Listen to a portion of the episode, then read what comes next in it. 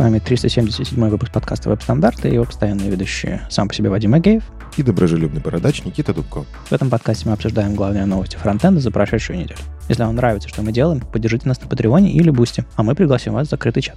Да, кстати, все, кто нас поддерживает на Патреоне или Бусти, э, тариф спасибо. Э, я вдруг подумал, что мы сами не всегда говорим спасибо, так что спасибо всем, кто тусит у нас в чате, и те, кто просто молча нас поддерживает, даже не заходя туда.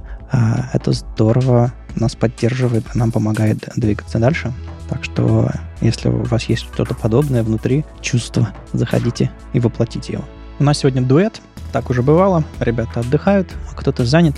Э, но мы сегодня обсудим 115 Firefox, вернее, э, те небольшие релиз-ноуты, которые у него есть. Э, ну, тоже хорошо. Браузер новости всегда рад. Я думаю, скоро будут очередные новости Chrome, так что мы разойдемся. Здорово.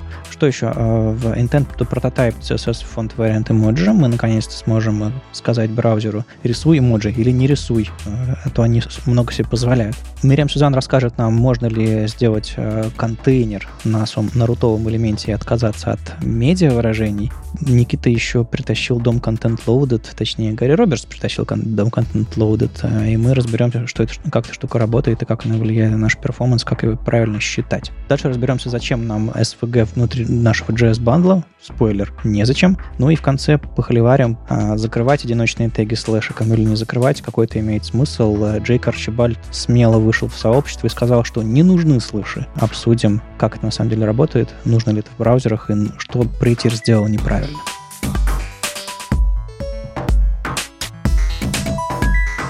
Ну и к браузерным новостям. Единственный браузер, который порадовал нас на этой неделе, это Firefox. Очень жаль, конечно, что у них все еще оформлено как оформлено на MDN. Потому что я, я в очередной раз увидел removals CSS. И такой, типа, ну чего? Ну сделайте вы уже нормальные отступы. Ну да ладно. Firefox 115 вышел, и в нем есть интересные вещи, которые, ну, мы их тоже обсуждали раньше, но вот они сейчас прям появятся. Начнем с того, что а, есть такой элемент, в котором вы можете указать что-то браузеру, заранее что-то с чем-то сделать. Вот, в общем, вы можете сделать link-rel модуль preload, и сказать браузеру, мне потом вот этот модуль точно понадобится, начни с ним что-то делать. Опять же, кайф в том, что вы просто пишете строчку HTML, а браузер на самом деле может сам решить, что с этим делать. Ну, то есть он может его предзагрузить, он может начать его даже парсить, он может как-то там это... Я не, точно не разбираюсь, как работают модули, нам тут Андрей надо, но он там уже как-то его обработает. А, и вы можете потихоньку это начинать внедрять. Опять же, если вы это не вставите, ну, в смысле, браузер это не умеет, какой-то, то ничего страшного не произойдет. Это HTML-инструкция. Меня удивило, и, скорее всего, у них есть причины, но меня удивило, что это не link-rel preload as module, например, или as script, или, ну, то есть обычный preload, который говорит, что и как предзагрузить. Потому что ведь есть link-rel preload для шрифтов, для картинок, там, для стилей, и ты явно обозначаешь, какой ресурс ты предзагружаешь. А тут специальный rel Видимо, что-то очень специальное или для обратной совместимости. А я могу даже обосновать. А, Link Rel Preload появился раньше, чем модули в браузерах. И ты к браузерам, которые не умеют в модуле, зачем ты говоришь загружать модуль? И тогда получается, что просто трафик расходуется непонятно зачем. Плюс, опять же, это дополнительная инструкция, которые не умеют S-модуль, да, тоже начнут что-то делать, а модуль... Короче, мне кажется, модуль preload должен обрабатываться по-другому. Ну да, вот главная гипотеза — это именно совместимость, что не одновременно эти фичи, доехали, модули и preload, и, может быть, потестили, что старые браузеры, имея, даже имея as module script, например, preload as module script, наверное, как-то ведут себя неправильно и все равно продолжают, начинают загружать. Или, ну, в общем, я уверен, мотивация есть. Просто меня это удивило. Ну, так бывает.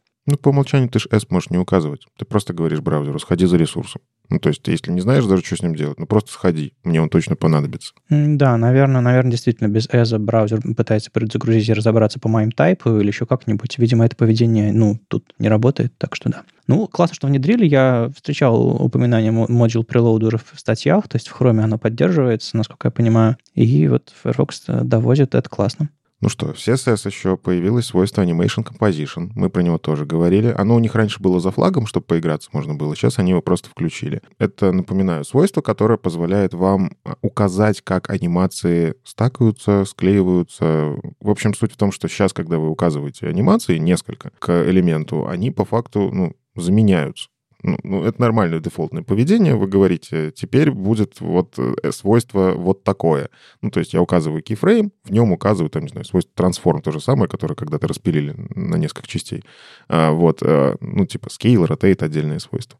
Это был первый шаг, а CSS э, Animation Composition — это, как бы, кажется, второй шаг. То есть теперь свойства вы можете сказать, что если у вас тут left, анимируется. Кстати, не анимируйте, пожалуйста, никогда left, это я для примера. А, вот, э, и тут left анимируется. То вы можете сказать, что эти свойства должны, например, склеиться. Ну, то есть left 10 пикселей, left 15 пикселей, получится left 25. А сейчас по умолчанию, ну, типа, выберется то, которое перебило по важности, там, 15 или 10, в зависимости от того, как CSS напишите. В общем, опять же, тут надо аккуратно, потому что нужно дождаться, когда это свойство везде заработает. Если вы просто сейчас его включите, ну, типа, будет не очень. Но можно через supports. То есть прогрессивно пишите supports, э, add supports animation composition, браузер такой, да, умею, вот, держи новую анимацию. В общем, прикольно, но, опять же, надо дождаться, когда везде будет. В JavaScript очень сильно поработали с э, массивами. А, во-первых, появился метод fromAsync. В чем суть? Есть э, всякие методы, которые возвращают тебе синхронные, итерабельные и так далее. Что асинхронно итерабельное. Вот. Ну, то есть что-то, что асинхронно выдает тебе элементы множества. Array from, он позволял раньше просто брать и преобразовывать это в массив. Но асинхрон... Короче, как, как мы раньше, как разработчики делали, мы await в кучу наставляли для того, чтобы дождаться результатов этой итерабельности, и потом запихивали в array from. Не очень удобно, к тому же это блокирующий await. Ну, в общем, Сейчас можно сделать array from async, и браузер сам там нужные оптимизации ему сделает, сам сходит и так далее. Ну и помимо всего этого добавили кучу методов to reverse, to sort, to spliced, with, to, to, у typed erase то же самое добавили. А эти методы, ну, типа, просто хотело сообщество там. вот. Напоминаю, есть просто sort, это который что делает? Он видоизменяет текущий массив. Да? И реверс точно так же, он видоизменяет текущий массив. И мы обсуждали в прошлых выпусках, что было бы прикольно делать копию массива, текущий менять. Вот это те самые методы. А, ToSpliced, кстати, что забавно, теперь получается splice, и второй я все время его забываю. Слайс. Слайс, да. Один копировал, второй не копировал. Теперь появляется ToSpliced, который точно копирует. И, ух, будем запоминать. Тем не менее, очень хорошее внедрение. Э, уже давным-давно есть библиотеки, которые на самом деле это все делают. Ну, можно будет выпилить какой-нибудь там ладеш или что вы там используете. И вот то, что мне прям понравилось еще, Response JSON интересный метод появился. В чем суть? Вы когда делаете fetch, там по умолчанию мы делаем fetch, у него возвращается какой-то объект типа response, вы с этим объектом можете что-то делать, но чаще всего он просто проксируется дальше через Zen, чтобы с ним что-то там, не знаю, блоп из него достать или то, что у него пришло. Короче, то, что пришло с сервера. Так вот, а когда вы работаете с офлайн данными, например, сервис-воркеры какие-то, и хотите, ну, видите, что сеть не работает, но нужно что-то вернуть на клиент. Так вот, теперь response JSON можно в него передавать JSON-данные. То есть вы говорите response, .json, указываете там myObj, двоеточие, и понеслась. А, и таким образом можно делать фоллбеки без костылей. Ну, то есть я раньше, например, опять же, сервис Worker, когда пытался сделать такую страничку, что там сервер недоступен, я там пытался как-то что-то передать знания на клиент и обрабатывал это по-особенному. Но по факту можно просто разделить теперь эти два слоя. То есть у меня фронтенд просто ждет каких-то данных, и он знает, что сервер недоступен, если там данные такие-то, либо заглушка какая-то. Я по факту в сервис-воркере как на сервере себя веду. То есть я беру на себя этот кусочек. И это интересно. То есть можно будет всякое придумывать. Раньше тоже можно было делать, конечно. Ну, естественно, можно было вернуть все, что угодно.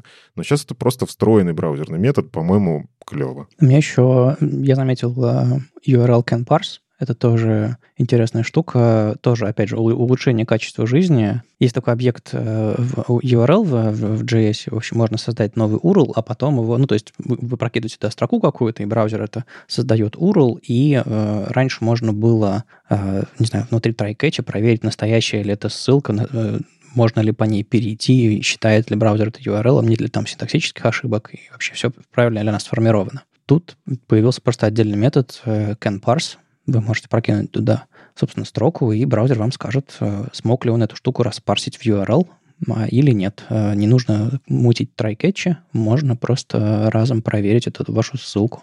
То есть, если это какой-то пользовательский ввод, или вы генерите эту ссылку из каких-то данных, просто стало чуть удобнее это делать.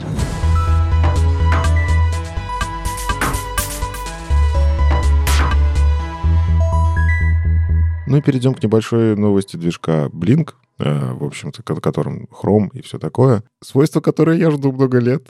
его хотят прототипировать. В общем, есть э, эмодзи, которые периодически вставляются в сайты. И вот даже вот я помню на веб-стандартах э, Леша Авдеев читал доклад про как с ними работать, когда вы там пишете мессенджер и так далее. Помню, впечатлился тогда тем, что эмоджи на самом деле можно называть эмодзи и эмоджи. С тех пор называю эмодзи. Суть в чем? А, когда появились эмодзи, ну, как, как их добавить в текст? Ну, это же надо как-то придумать. У нас текст — это UTF. В этом UTF есть символы, которые уже показывают какие-то смайлики. Но Apple такие, мы хотим рисовать красивые дизайнерские штуки. Windows такие, мы тоже хотим. Samsung такие, мы все хотим. И, в общем, они все нарисовали свои кастомные какие-то картинки, но чтобы они из текста прям парсились, ну, в общем, к сожалению, операционные системы часто ведут себя не совсем предсказуемо.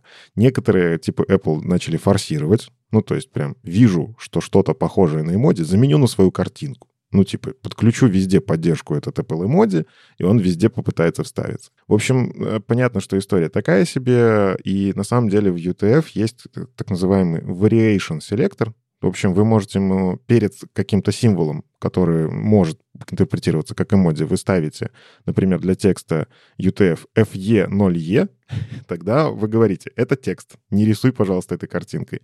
Или FE0F, тогда вы говорите, пожалуйста, если сможешь, нарисуй здесь эмодзи. Короче, дико неудобно. Я в свое время просто, опять же, для сайта ELF пытался сердечко сделать, чтобы оно нигде не парсилось как сердечко. Не сработало. Точнее, оно много где работает, но есть операционные системы, которые игнорируют это. Они не смотрят на то, что я этот символ добавил. Кстати, этот символ невидимый. Дебажить одно удовольствие.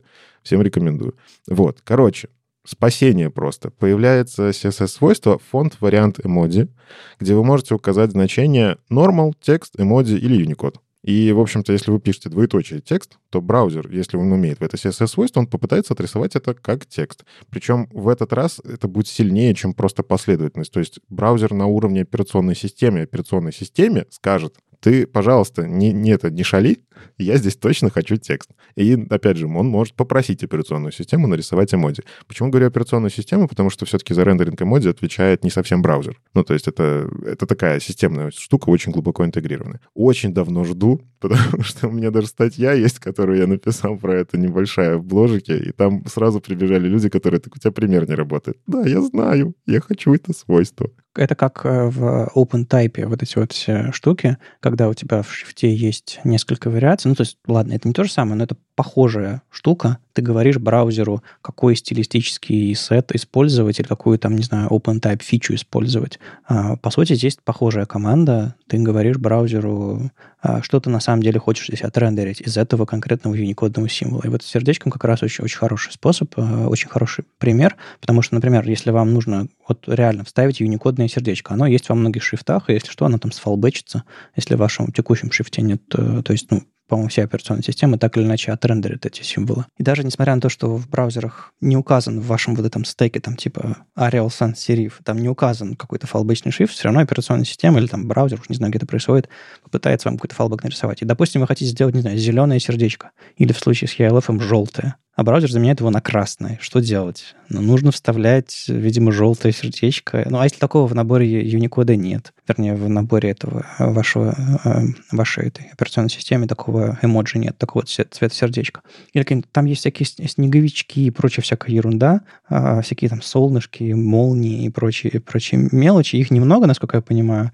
специальных этих символов. Нет, много прям? На самом деле много, но ты тоже хороший вопрос задал. Не все эмодзи имеют обратную совместимость с UTF. То есть какие-то вещи появляются исключительно как вот Apple выпустил такое эмодзи, а в UTF еще добавить не успели. Ну, то есть UTF в этом плане, кстати, внезапно медленнее развивается. Но есть прям список на Unicode.org. Вы можете, по-моему, Unicode.org, я сейчас проверю, конечно. Да, Unicode.org, э, там есть список тех самых эмодзи, у которых есть совместимость так что можно подсматривать. И, к сожалению, да, не всегда вы можете написать текст, но если нет аналога, он не сможет это сделать. Кстати, знаешь, что интересно нашел на этом Unicode Оказывается, можно как это взять э, шефство над символом я могу стать спонсором какого-то символа, и я вижу тут разные компании у разных символов э, являются официальными золотыми партнерами. Так что если ты себе хочешь для Пипельсбея какой-нибудь специальный символ, можешь задонатить им 10 долларов, например. Цель в жизни — оставить свой след в Юникоде. Интересно. Вообще Unicode и... Ладно, Unicode Unicode, но вот эмоджи это, это все еще банк с пауками, потому что туда как бы залазить проблематично. Я, я недавно только врубился, что э, флаги, эмоджи на Windows не поддерживаются. М, Прям совсем? Прям совсем. То есть, условно, если ты вставишь флаг какой-нибудь страны, он на Windows не отрендерится. Поэтому, э, по-моему, это Apple штука, которая просто не работает где-то. Это, это расширение. То есть это э, комбинаторика Да, там на самом деле ты это делаешь флаг плюс связующий Да, символ да. UTF-овский и пишешь код страны, вот, и он пытается из этого нарисовать флаг. На самом деле можем прикрепить, опять же, наверное, в шоу-ноуты э, статью Никитонского, Никиты Прокопова. Вот он прям очень хорошо разбирал, что там происходит, э, когда что-то склеивается и, и где это не работает. Я обязательно ссылочку найду и прикреплю. Я, на самом деле, открыл эту ссылку на Unicode.org, и пока мы с тобой говорим, страница прогрессивно рендерится. У, ни- у них сервер очень медленно отдает, а, видимо, потоковый HTML, и пока я кручу, а, она со скоростью там, а, ну, не знаю, две строки в секунду рисует мне таблицу очень длинную. То есть я ни разу не видел, чтобы HTML-таблица, ну ладно, ни разу, видел в 20 лет назад, но прямо в последние годы я ни разу не видел, чтобы сервер так медленно отдавал HTML. Так что если вы захотите увидеть а, таблицу, которая прогрессивно грузится без JavaScript, просто на уровне а, отдачи медленной HTML, что только HTML умеет на самом деле, заходите посмотреть. Я надеюсь, это не мне сегодня повезло, это в принципе так у них все устроено. Хотя зачем, не знаю. Да, я, я тоже очень сильно удивился. Я, я, собственно, поставил за час до записи подкаста загружаться эту табличку, чтобы узнать, чем она заканчивается. Есть подозрение, что к ним очень много кто ходит, и они таким образом просто контролируют нагрузку на железо. Может быть, а может быть просто по приколу. Медленно грузится таблица. Не торопитесь. Рассмотрите внимательно все эмоджи. Зачем вам все сразу, да?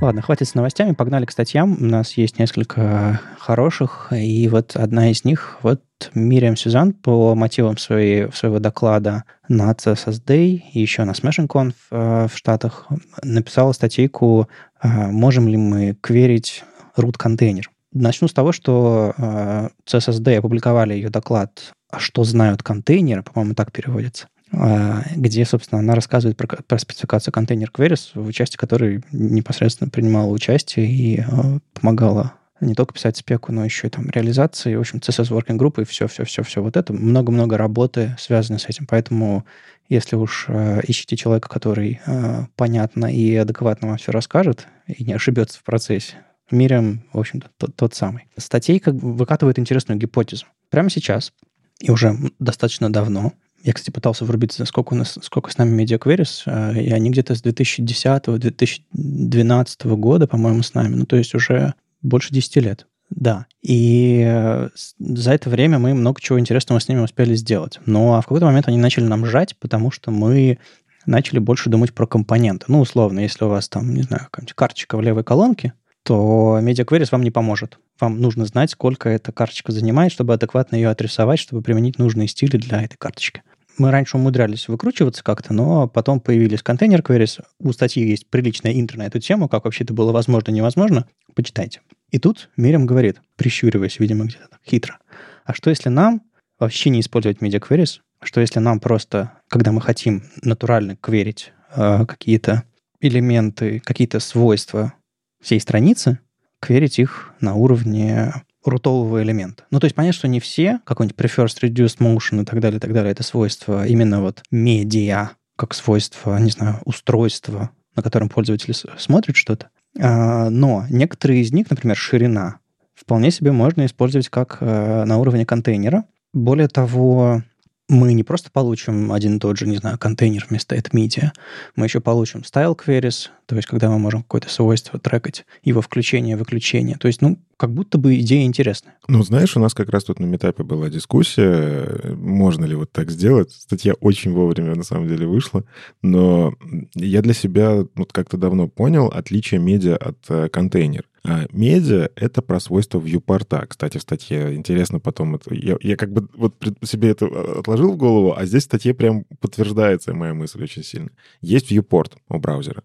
То есть это, по факту viewport — это вот браузерное окошко, в нем внутри происходит какая какая-то магия. И браузер в этот viewport может сообщать всякую информацию. То есть пользовательские настройки, prefers reduce motion, да, он может сказать э, плотность пикселей, он прокинул там, нашел в операционной системе, какой монитор открыт, и вот смог это сделать. И так далее. То есть это, там, не знаю, тип носителя, бумага, да, опять же, там, там кстати, тоже контейнер применять можно по факту. А, а контейнер, ну, типа, это контейнер, это свойство контейнера. И да, есть пересечение. То есть понятно, что есть минимальная ширина, максимальная ширина. И у меня тоже была мысль, так а почему не перейти?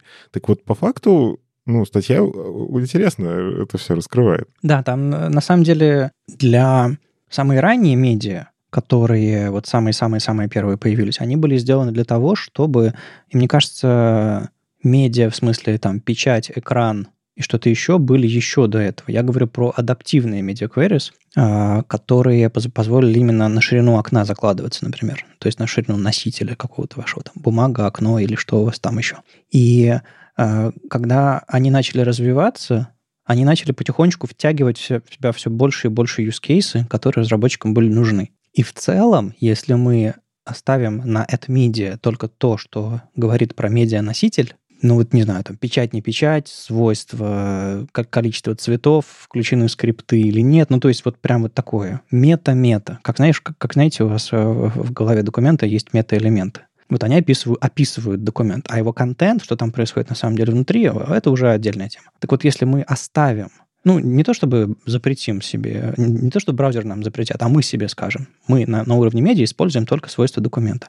А ширину, даже ширину всей страницы, например, мы а, вот с помощью контейнера. И, собственно, вот из, из этого мысленного эксперимента родилась статья. Э, суть статьи, на самом деле, большая часть ее, это как а, способ классный, но у него есть недостатки. И давайте попробуем эти недостатки обойти. И э, все начинается с того, что для того, чтобы вообще этот э, контейнер query заработал, нам нужно сказать браузеру, браузер, смотри, тут у нас э, мы бесконечные циклы не любим, не любим же, да? И давай-ка мы что-нибудь придумаем, какую-то специальную уловку, типа, чур у нас не бесконечный цикл. Знаете, как дети играют? Чур я в домике. Ну, погоди. Э, на самом деле браузер — это тот, кто обожает бесконечные циклы. Я в коде видел while true, который запускает все вот это, связанное с request animation frame и так далее. Так что... Э, ну, бывают места, бывают ситуации. Но я больше о том, что лучше браузер не кидать туда без его ведома. А, поэтому, собственно, когда мы говорим, а, что у нас случился containment, мы некоторые вещи отменяем. Некоторые связь, там, ширина родителя, ширина ребенка и прочее. И вот когда мы устанавливаем полный контейнмент и по горизонтали, и по вертикали, вернее, по блочному и по, по строковому направлениям, мы э, браузеру говорим из, измени способ рендеринга. И, например, не знаю, там элементы начинают схлопываться, и начинают происходить всякие удивительные непонятные штуки. А гораздо более, не знаю, простой это инлайновый контейнмент, и, собственно, вот его Мирим использует в этой статье, как который не, не приносит столько проблем. А так-то контейнмент, он еще, не знаю, position fixed в себя вносит, создает новый контекст форматирования, вот этот, который э, за индексы тоже в себя включает. В общем, много всякого интересного, то, что нам непривычно, и, возможно, то, что нам потенциально будет мешать, когда мы захотим это все использовать. То есть это все-таки мысленный эксперимент. Ну и, в общем, э, есть другие всякие штуки про наследование, а, тоже, тоже, тоже интересная история про то, что Бади наследует на HTML. Так это же на самом деле, мне кажется, самый сок этой статьи. Ну, то есть э, она рассказывает, почему все-таки нельзя у нас, ну, те, кто JavaScript, JavaScript пишут, там propagation, знают, что такое. У вас ивенты куда-то там всплывают, баблинг есть и так далее. На собеседованиях любят это спрашивать. Вот, что вы кликнули вроде бы в документ, а как-то он оказался, ну, не в документе ваш этот ивент. А здесь оказывается, что в CSS э, то же самое есть, причем прописанное в спецификации. Я такой, чего? Ну, то есть я раньше замечал, вот у нее очень хороший пример в этом плане, что почему-то бордер срабатывает, когда вы пишете на баде, на каком-то прямоугольничке, у которого еще отступы снаружи есть, которые мы все время сбрасываем. А если вы пишете бэкграунд, то он не на этом прямоугольничке, он на всей странице. И я просто в голове как-то запомнил, но оно так себя ведет. Ну, типа, где заканчивается бодит? Ну, наверное, там, где бордер. Но, но вроде нет и непонятно. Оказывается, в спеке прописана такая история. Причем я там еще поковырял немножко, что это исторично связано со всякими XML-подобными парсерами. С тем, ну, короче, там действительно нужно было как-то сделать так, чтобы и HTML-парсинг не сломался, и XML-парсинг работал, и при этом э, как-то у браузера есть механизмы, что есть Canvas, что есть э, ваш рутовый элемент, что есть там дополнительные какие-то блоки. Ну, то есть для нас, как для разработчиков, это просто так. Браузеру все сложнее. Ну, типа HTML — это корневой тег, но по факту в нем ничего писать нельзя. В базе можно. Ну, если мы берем старый XML синтаксис. Новые браузеры как бы вам скажут, да что хотите, мы сами расставим. И вот из-за этого, ну, типа, вот HTML5 в какой-то мере принес вот эту историю, что нужно было прописать, что а, вы, когда пишете какие-то свойства на базе, они прокидываются в HTML. Ну, то есть root, по факту, это HTML. Мы это, ну, по крайней мере, до этой статьи у меня в голове было так. Нет, Вообще ни разу. Root — это отдельная сущность, она очень сильно отличается. HTML — это просто корневой тег. Короче, мне кажется, мы голосом можем попытаться объяснить, но это надо прям почитать статью, там очень хорошие демки. Можно попробовать объяснить это так. Когда мы пишем э, параграф, внутри которого лежит спан, и задаем параграфу цвет, color, этот цвет наследуется на спан внутрь. То есть этот спан тоже становится там, не знаю, зеленого цвета. Но когда мы пишем background color на баде, внимание, он наследуется наверх. Он даже не наследуется. Он перекидывается, то есть он прям перемещается. Перемещается наверх, копируется. Я не знаю, как это, как это можно назвать, но для меня проще, не знаю, воспринять это как наследование, потому что, ну, от детей к родителям наследование — это очень странное явление, но тем не менее. Э, есть принцип у меня в голове такой, и я это так объясняю. И э, дело, дело в том, что наследуется не только бэкграунд, там еще много других свойств. И, по-моему, решил, было решено набор этих свойств остановить. Собственно, проблема э, была именно в свойстве overflow. Ну, в общем, куча трюков, чтобы заставить эту штуку работать. И на самом деле получилось же. Но, но это же костыль. Ну, у меня из этой статьи возникло ощущение, что типа, смотрите, работает. То есть э, много трюков, много костылей, но работает. И Мирям говорит, ну, а может, нам действительно так нужно делать? Вот это мое ощущение было в конце. Я, я вот прям... У меня, у меня просто с этой статьи немножко сгорело.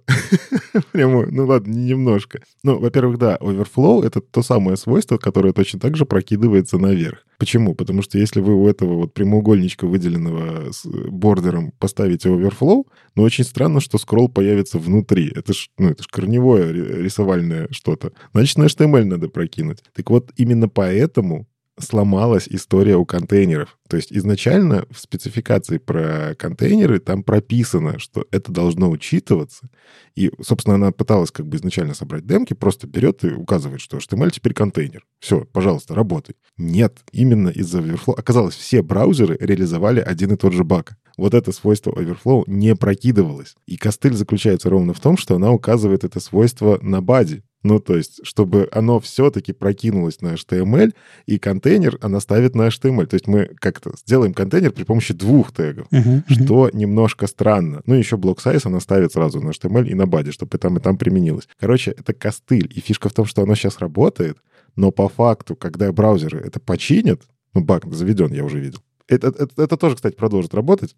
Но, в общем, чинится все, но я просто такой, чего? Это CSS сломан на уровне спецификации столько лет, и вы мне только сейчас рассказали. Ну ладно, не удивили. Не, ну много чего сломано. Это, не знаю, как, как с, с человеком, которому уже много лет, если пойти на, начать глубоко обследовать, много чего можно найти, что, в принципе, качеству жизни не, не мешает, но можно полечить, а можно, в принципе, жить с этим некоторое время. В общем, не знаю, это, наверное, статья такая, копание внутри спеки от ее автора, вернее, даже не, внутри спеки, а внутри реализации этой спеки и мысли про как бы нам разделить медиа от контейнеров, использовать его для, для разного, потому что, ну, это просто очень логично, очень хорошо выглядит, на мой взгляд, сам подход. Медиа использовать для медиа, контейнер использовать для контейнера. Даже если контейнер — это, собственно, вся страница, весь viewport. Мне кажется, что из этого несколько багов уже, уже вышло и еще больше выйдет а именно в, в баг-трекерах браузеров. И мы в итоге добьемся чего-то, чтобы можно было нам подобную штуку применить. Но с другой стороны, а, учитывая, что у контейнера есть свои вот эти вот при, приколы с тем, как он меняет вообще рендеринг, э, всякие там схлопывания, всякие новые контексты, тоже вот сомнения берут меня, но это уже больше, это ближе, уже ближе к методологии, чем к непосредственно тому, как это все в браузерах э, работает, потому что, условно, у нас есть конечное количество механизмов работы э, какого-то набора спек в браузерах, и мы уже сами решаем, как, как мы их будем использовать э, для того, чтобы наш код был, был понятный, для того, чтобы нам было удобно внедрять новые фичи и так далее. И вот эта штука, она более такая методологическая, но в процессе выяснения этой методологии всплыло много разных классных нюансов того, как браузеры все это обрабатывают. И даже если вы не броситесь внедрять контейнер queries, учитывая их поддержку и вообще, насколько они свеженькие, а, я все-таки сомневаюсь, что вы начнете свой root выставлять в контейнер. Но просто посмотреть, как браузер все это рендерит, как это все работает на самом деле, и, может быть, чуть лучше понять, как контейнер queries работают. Для этого статья ценна. Мне кажется, она цена тем, что она подсвечивает одну проблему с контейнерами. А я контейнеры хочу, например, использовать где? Ну, наверное, в дизайн-системе, где что-то куда-то встраивается. Да? Но при этом я не знаю, где это запускается. Так вот, для того, чтобы это что-то заработало, мне нужно в документации дизайн-системе написать, создайте, пожалуйста, контейнер на странице, куда вы это будете пихать, чтобы элемент понимал, как себя вести. То есть, если у тебя есть исключительно viewport, контейнер такой, э, а, а я где вообще? Что мне делать? У меня же контейнера-то нету. Э, вот в этом минус. То есть это должно, разметка должна быть в двух местах. И если мы переходим на подход, когда у нас всегда есть сверху контейнер, это, знаешь, как mobile first, desktop first, контейнер first. ну, то есть контейнер mobile first, можно на следующий там этап перейти. То есть вот эта штука, если мы к ней привыкнем, тогда контейнеры дальше можно внедрять куда угодно. Но это все напоминает мне вот этот старинный BEM-подход о том, что, условно, если у вас есть какой-то блок, и ему нужны марджины, вы марджины наружу не вытаскиваете.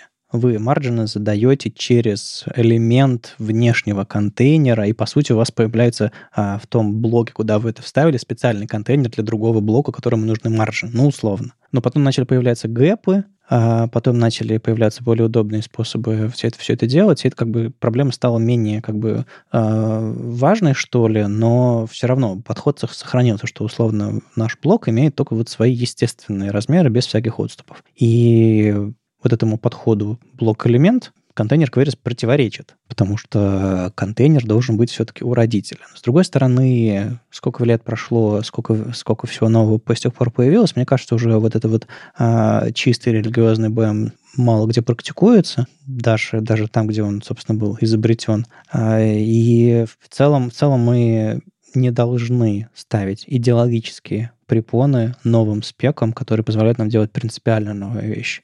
Так что я думаю, эта штука внедрится, даже несмотря на то, что э, не совсем это все ложится в, в идеологию какую-то, в методологии.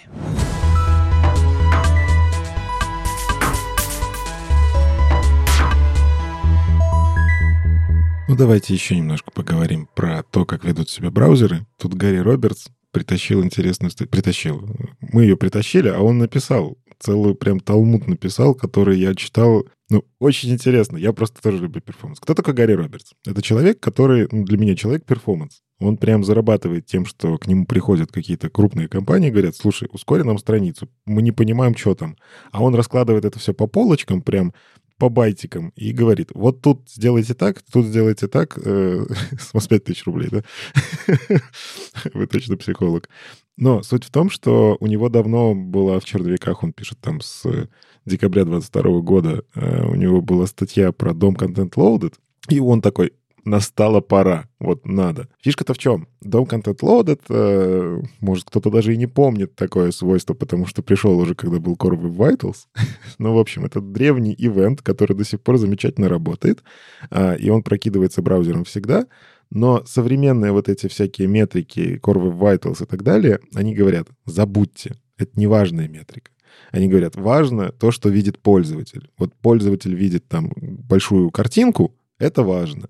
Пользователь может взаимодействовать с интерфейсом, это важно. А как там у вас загрузилось? Ну, как бы, ну, если хотите, смотрите. И вот э, Гарри Робертса немножко здесь триггернуло, потому что ну, важное же событие. И он вот прям расковыривает, а как с ним, в принципе-то, работать? И действительно ли оно важно? Мне кажется, тут очень нужно вспомнить в исторической перспективе э, вот это само событие Дом Content Loaded. Не знаю, помните ли вы, не помните, э, насколько вы давно. Раньше этого события не было, было у нас было только событие Load. И мы, э, я помню, был момент, когда мы могли зацепиться за событие load, но оно было слишком поздно, потому что там и все картинки, и все на свете, и поэтому скрипты срабатывали поздновато. И были способы, как врубиться, чтобы браузер закончил все это там парсить, и, может быть, в каком-то месте что-то там стригерить, и, наконец-то, потом запустить скрипты. В общем, были разные способы, и, на самом деле, для меня контент loaded, вот как для человека, э, в который там сформировался в ту эпоху, это полезное, классное событие, которое показывает момент, э, в который нужно,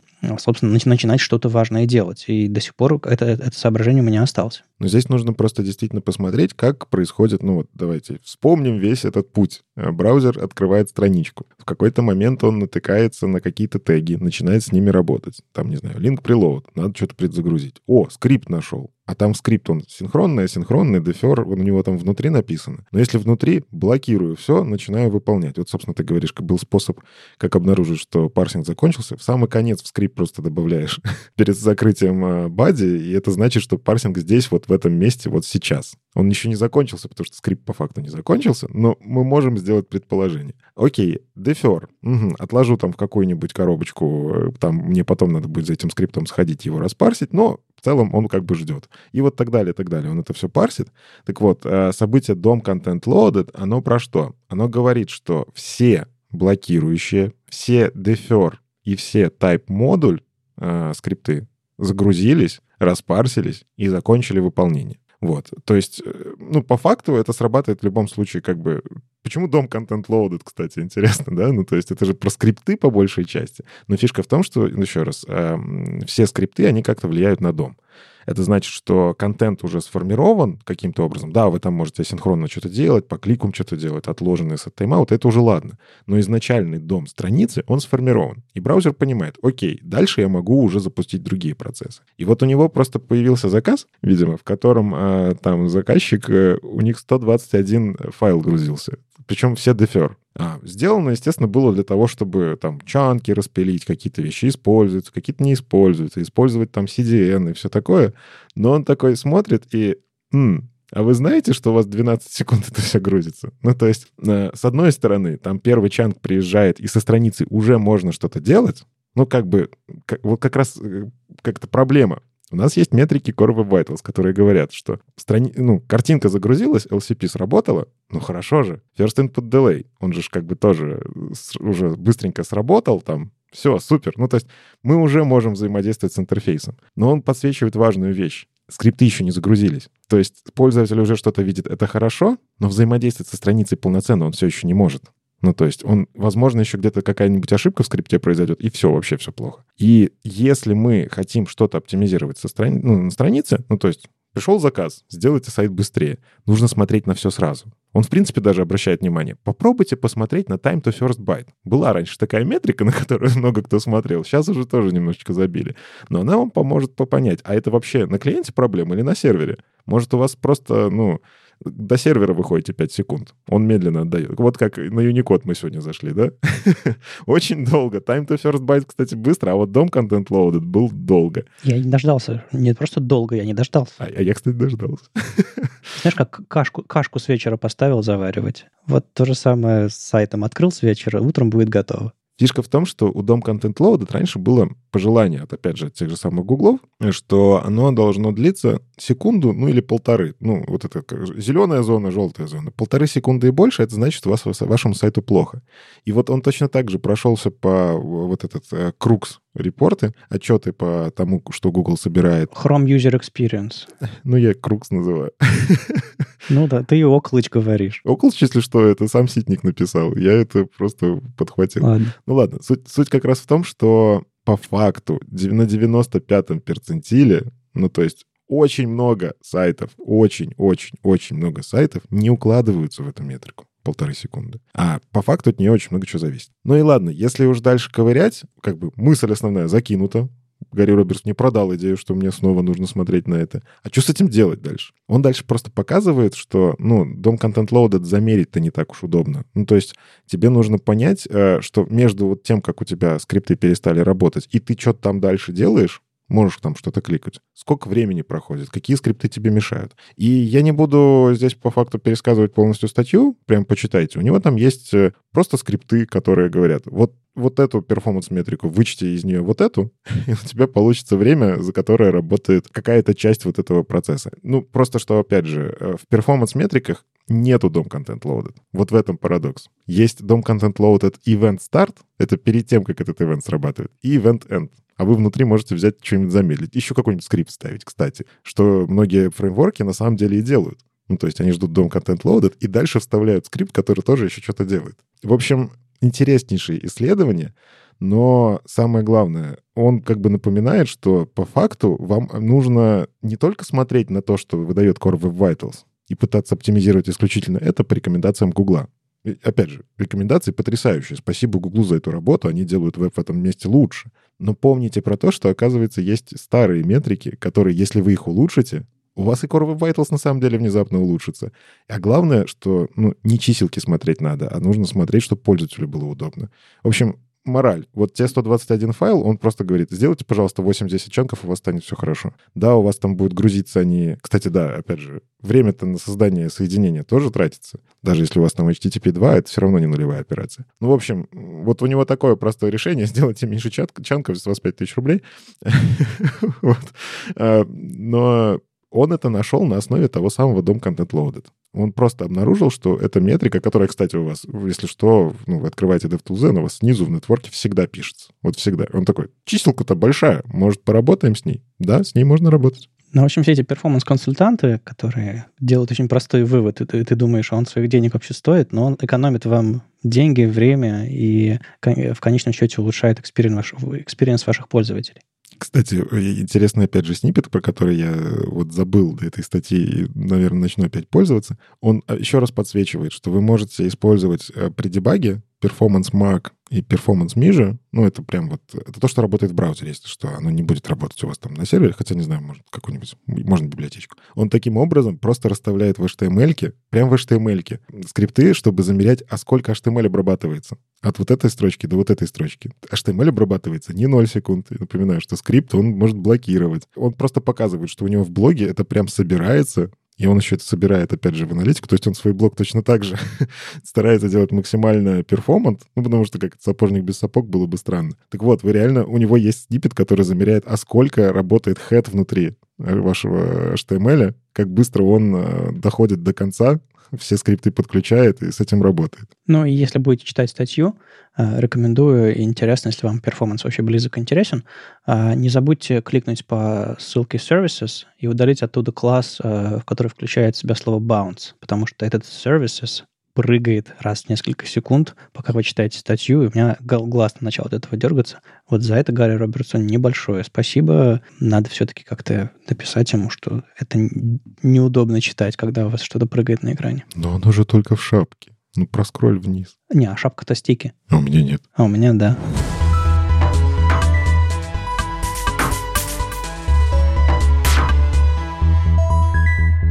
Ладно, еще один э, любитель перформанса Якоб Гросс. Он, собственно, работает, по-моему, с, с Ваней Акуловым в, в, PerfPerfPerf е. А, ребята, которые, собственно, занимаются тоже перформанс-консалтингом, написал другую статейку, которая мне ближе к, сер- к сердцу, чем DOMContentLoaded, но я не буду их прям совсем уж сравнивать. Это мое личное. Вышла когда-то статья, в прошлом году, кажется, про то, почему CSS и JS — это плохо. Мол, а, не нужен в вашем JS-бандле ваши стили вставлять, потому что, ну, браузеры по-другому работают.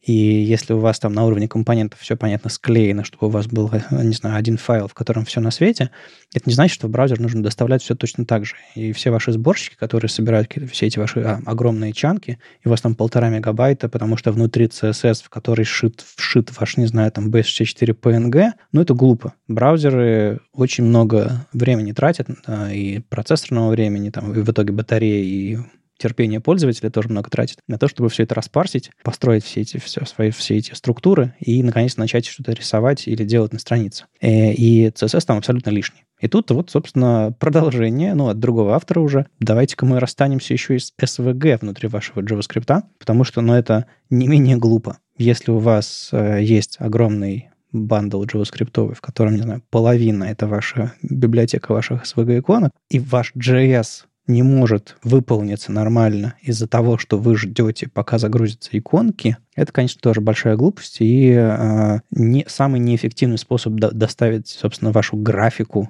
потому что она проходит через, через самый неэффективный путь к отрисовке ваших иконок, например. Ну, смотри, здесь просто эффективность. Э, я, я не спорю, если что, с автором статьи. Действительно, есть такая проблема. Мы заходим на какой-нибудь, не знаю, урок по реакту, и он, что говорит? Импортируйте просто... Иконку и вставьте ее, да. Да, импортируйте иконку и заиспользуйте ее здесь. Тут проблема в том, что мало кто погружается, опять же, как это дальше рендерится и во что это превращается. Но мне же удобно, я пропсы прокидываю. То есть с точки зрения developer experience SVGR делает классно. Он действительно что добавляет? Вот дает мне иконку, он ее как-то добавляет в мой JavaScript код, и я сразу могу с этим работать. Я могу все что угодно туда прокидывать. Классы, айдишники, какие-то свойства устанавливать. Кайф же. К сожалению, да. И, собственно, вот, не знаю, я в прошлом году работал э, в конторе, где в кодовой базе тоже были импортированные иконки. Они хранились как э, по-моему, они хранились как JSX-файлы даже. Каждая иконка была компонентом. Ты просто импортировал компонент, в котором рендерилась иконка, и там были всякие там э, пропсы, понятное дело, прокидывались, какие-то по умолчанию штуки вставлялись. Это было страшно неэффективно. И я попытался э, под конец там э, уже работы там э, провернуть проект, в котором мы, собственно, повозились бы с конфигом веб-пака и выпилили их оттуда, и вставляли бы гораздо адекватнее. Но, в общем, что-то пошло не так, и уже было не до этого. А, в общем, идея какая? Если вы вставляете SVG на вашу страницу в вашем сингл-пейджем приложении, которое рендерится на клиенте, вы, скорее всего, из-за, из тех сборщиков, из-за, из тех конфигов, которые вы используете, скорее всего, вы шипите ваше SVG прямо внутри JS, потому что это решение по умолчанию, это решение, которое простое, вот как Никита сказал, developer experience прямолинейный. Вы импортите что-то, причем этот синтаксис-то не JavaScript, как мы уже обсуждали в, в некоторых, э, несколько выпусков назад. Если вы импортируете, не знаю, icon from icon.svg, а что происходит? А ничего не происходит, в смысле в браузере. В JavaScript ничего не происходит. Это, это команда вашему, не знаю, веб-паку или виту, или чем вы там собираете, сделай что-то. А что он там делает? Не то, что прописано внутри веб-пака, а то, что делает плагин, который вы себе поставили, какой-нибудь там, там загрузчик э, или, или, или что-то подобное. Ну, не совсем. Импорт э, icon, он все-таки правильно делает. Импорт icon, он Icon сделает JavaScript сущность. Ну, точнее, JSX какой-нибудь, там еще что-нибудь, в зависимости от того, что вы используете. А вот, вот этот from, он обрабатывает во временный файл и в этом временном файле внезапно у вас появляется этот JavaScript сущность. Ну, можно так сказать, что это все происходит во время сборки а, и во время там, вашего, работы вашего dev-сервера, но я имею в виду, что а, это все... Вы пишете не JavaScript. Даже если вы пишете внутри JavaScript это все, а не внутри JSX, вы все равно это делаете э, какую-то магию для вашего сборщика. Но проблема не в этом. Ладно, мы уже обсуждали, это другая статья, другая тема. Проблема в том, что это все попадает в, в конкретный JS bundle. И, собственно, вопрос следующий. Как бы сделать так, чтобы было так же удобно, то есть, условно, вы тоже могли что-то импортировать, прокидывать туда свои пропсы, каким-то образом менять, но вам по пути не нужно было бы прокидывать это все в, непосредственно в JS Bundle собирать. А, и есть способы, а, и можно по-разному вставлять а, ваш SVG. Более того, понятное дело, что можно всякие там собирать символы, собирать э, спрайты из этого всего, э, либо инлайнить на страницу, либо использовать внешние. Статья прям очень-очень сильно повернуто в сторону именно клиент-сайд рендеринга, понятное дело, современного, все в сторону там JSX, JSX и React, а, но в целом, я думаю, это все востребовано, потому что это довольно-таки дефолтные, дефолтное окружение там для современных а, приложений клиентских, и э, кажется, рекомендация очень хорошая. Но помимо непосредственной рекомендации, как, не знаю, как, какой плагин для сборщика использовать, чтобы все это можно было по-прежнему делать, и это собиралось, но собиралось по-другому, там статья хороша тем, что еще э, упоминается, что делать, если вам на самом деле не нужно ничего инлайнить, как можно использовать, допустим, э, вставлять вашу графику не с помощью э, инлайнового SVG, например. Потому что, допустим, опять же, на той же самой работе у меня была ситуация, в которой вставлялась графика, ну, просто статическая абсолютно. То есть вставлялось там несколько групп людей, которые там, не знаю, делают что-нибудь красивое. Ну, такая типичная интерфейсная графика, по сути, картинка. Но она была внешним JSX-компонентом, э, куча всего. Она еще, естественно, была не оптимизирована. Там были, периодически мелькали слова Figma и даже иллюстратор местами. А, в общем, разные всякие комменты ненужные, там округление до пяти чисел после точки. И, ну, в общем, мусор, мусор и куча-куча лишних данных. Так вот, эту графику не обязательно вставлять как компонент React. Я понимаю, что вам, вам удобно и просто думать обо всем как о React-компонентах. Вы даже JS туда... Э, вы, JS, понятное дело, все там засунуто, но вы даже там, не знаю, могли бы вы PNG э, картинку разобрать в React-компонент, вы бы это сделали, я уверен, э, как-нибудь. Так оно же так и работает. Ну, типа, ты когда вставляешь картинку, ты можешь ее точно так же импортить и в паку говорить, мне, пожалуйста, сюда вставь функцию, которая вот сюда подставит мне мою картинку.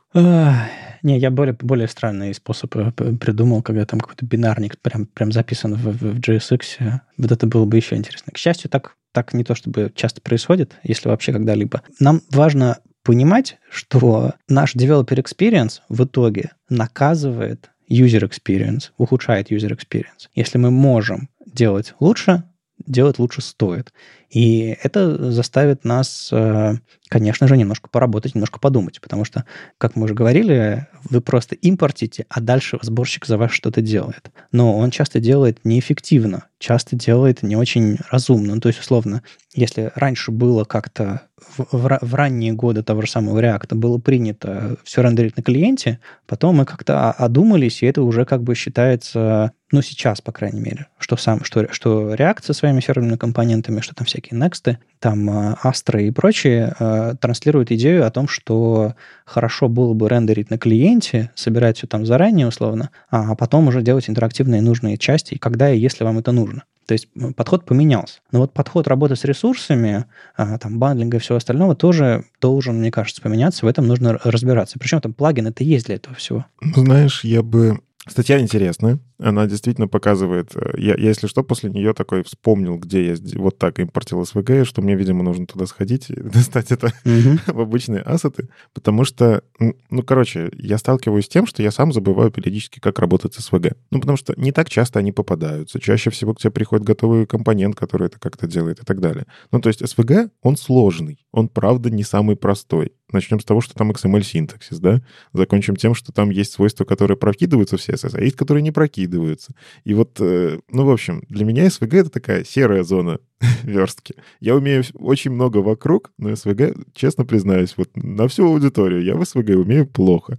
Но тем не менее, мы часто все-таки все эти штуки вставляем. Мы отказались от фонтосом, начали вставлять СВГшки. Ну как, я надеюсь, вы отказались, если что. Ну, не за всех. За всех не говори. Я регулярно вижу юникодный мусор на сайтах э, на apple.com, например. По-моему, до сих пор векторные эти шрифтовые иконки. Но, тем не менее, все равно я советую эту статью почитать, чтобы знать, что так можно. Но, опять же, вернемся немножечко, наверное, к предыдущей статье. У вас всегда есть какой-то баланс, у вас всегда есть какая-то работа приложения, где вам нужно соблюдать баланс между тем, чтобы и разработчикам на самом деле было удобно. Ну, типа, чем быстрее разработчик пишет код, тем больше фичей приходит, ну, пользователям. Но и при этом мы же делаем это для пользователей. То есть у них должен работать быстро, приложение загружается быстро, интерактивность быстрая. И вот, к сожалению, иногда просто показывают там, не знаю, какое-нибудь АБ-тестирование, что пользователям нормально загрузить дополнительный килобайт, потому что у тебя все равно пакет на 14 килобайт, ну, ну так вот устроен веб, ну типа у тебя все равно пакетом приходит 14. Ты если увеличил на 8 килобайт свой э, bundle size, ничего не меняется. Но при этом у тебя быстрее становится сама по себе загрузка, потому что нет дополнительного какого-то соединения. Ну, то есть CDN сходить тоже не бесплатно. Браузеры эти CDN иногда такие нет, кешировать не будем, потому что это внешний домен и прочее, и прочее. Вот, короче, знать то, что так можно, знать, что можно использовать use, Рекомендую. Статья потрясающая. Но вот если будете внедрять это у себя на сайте, попробуйте все-таки внедрить и замерить. А вдруг хуже стало? И вот то, что ты говоришь, что сейчас стало ну, модно что-то рендерить заранее, потом добавлять интерактивность, тут опять же нужно понимать, а какие у вас возможности сервера, какие у вас возможности железа. Возможно, вы не можете потянуть рендерить у себя на сервере. К сожалению, у вас, ну, типа, не, маленькие бюджеты на серверный рендеринг. Тогда придется просто отдавать статику, которая там на клиенте куда-то ходит и все перекладывает на клиент. Тут, ну вот, короче, короче, я, я понимаю вот это доброе, светлое, которое несет эта статья, но при этом я понимаю потребности бизнеса. В общем, обязательно попробуйте это все. Но, кстати, мне нравится история про серверные компоненты в React, которые здесь описываются, что на самом-то деле с серверными компонентами-то там тоже можно будет поиграться. как это? Просто вот этот use client, он много чего будет решать. Мне интересно, куда это дальше пойдет, но моя основная мысль, хотелось бы, чтобы это за меня делали сборщики. Ну, то есть, когда сборщик учится это делать автоматически, разбирать, это сразу меняется. Developer experience у меня остается старый, я все еще пишу этот импорт, мне удобно, я с ним работаю. А клиенту приходит то, что нужно клиенту. То есть это либо какая-то статика, которая где-то лежит, либо это прямо инлайнится в зависимости от того, как я это использую. Когда это делает сборщик, к сожалению, это приводит к одной большой проблеме. Условно, если ты перестаешь ходить своей левой ногой, она у тебя в какой-то момент, э, не знаю, правая раскачивается, а левая слабеет, а потом отсыхает. Извините за такой пример, а, но вот если вы не врубаетесь, что как работает СВГ, если вы не знаете, что а, для того, чтобы, не знаю, покрасить вашу картинку, если вам дизайнер нарисовал две картинки для темной и светлой темы, реальной иллюстрации, и вы прокидываете туда, не знаю, состояние вашей, вашего всего приложения внутрь компонента и натурально вставляете две разных картинки в ваш JSX-компонент и меняете, под, подменяете компонент или, или каким-нибудь, там, не знаю, if-else подменяете одну графику на другую, вместо того, чтобы, не знаю, внутри преферс какой-нибудь темы сделать темной или светлой, вы просто не знаете, как работает платформа. Вот это моя проблема с ожиданием того, что сборщик за тебя все сделает. Ты пишешь React, ты пишешь JSX, современный вот это вот, современную вот эту вот псевдо, псевдо-джаваскриптовую модульность, а что происходит дальше, ты не знаешь. Ты из-за этого пишешь неэффективный код. И эта статья, главная ее ценность, а, в том, что она говорит, а вот как она на, все, на самом деле все работает. И более того, двойная ценность этой статьи в том, что она, это все происходит именно в окружении современного сингл-пейджа, может быть, там, клиентского рендеринга, когда мы не просто говорим, вот так работает SVG, а, не знаю, какой-нибудь типичный разработчик на React говорит, а как это вставить мне вот в эту вот мою систему, где у меня все импортится и собирается. И статья дает ответ, вот так это можно сделать. Можно вставлять как AMG, можно вставлять как маску. Э, и меня, я, кстати, удивился, что он говорит, давайте мы используем самый простой способ, как вставить графику. И говорит IMG. И тут в моей голове раздался голос. А можно же фоновую картинку в CSS вставить? если вам не нужно вообще ничего, просто графика, чтобы была на странице. Можно же просто background image вставить. Почему мы этого не делаем? Это же самый перформанс, это самый сок. Ну, он же там делает как раз э, отсылку, что нам чаще всего нужно перекрашивать эти картинки. И если вы вставили это в CSS... Да, ну AMG ты не перекрасишь. Не, кстати, там есть способ. ну, типа ты можешь через параметры, но хотя в CSS то же самое. Есть способы, да.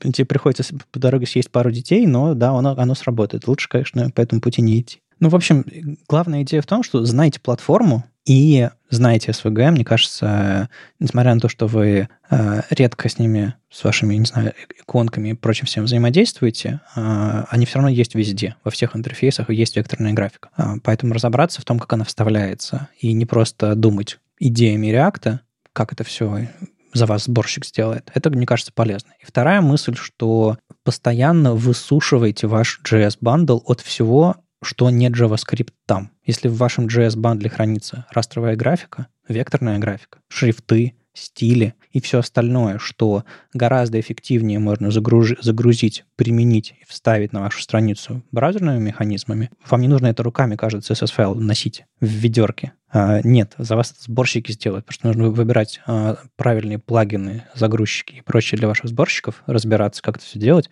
Я допускаю, что это может немножко ухудшать developer experience, не в смысле внедрения этих плагинов, а в смысле ежедневное написание. Да, типа в одних use cases и графика SVG будет вставляться как, не знаю, как внешний компонент, а в других use cases как use, а в третьих, не знаю, фоном картинка. Но вы будете выбирать самый эффективный способ это делать, что, в общем-то, неплохо же, да, ведь? Ну да, да, убедил.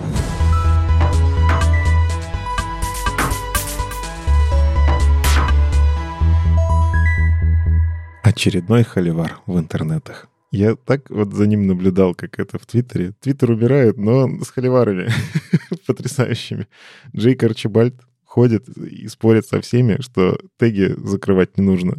Точнее как, он такой, блин, мне надоело с вами спорить, я напишу статью, в которой я объясню, почему это работает так или не так, или... и, он прямо ее дописывает. Это самый кайф. Он прям, я вижу, вот у него твит, так, вот я с этим аргументом не согласен, я дописал в своей статье, вот читайте этот пункт. У Джейка абсолютно железные нервы. Он э, сначала спорил обо всем э, со всеми в интернете, потом, да, вот написал статью, Но спорить-то он не перестал. Он же в соцсетях у себя там, в Мастодоне, в Твиттере написал э, анонс этой статьи, и под этим анонсом тоже развернулась дискуссия. Причем довольно-таки стрёмная. Приходят люди, выражают свои вкусовые ощущения от одного из синтаксиса и другого, но некоторые приходят там оскорблять его и так далее, а он очень спокойно и ровно отвечает. Причем большинство ответов на, это, на эти, все эти выпады такие. А вы статью-то читали?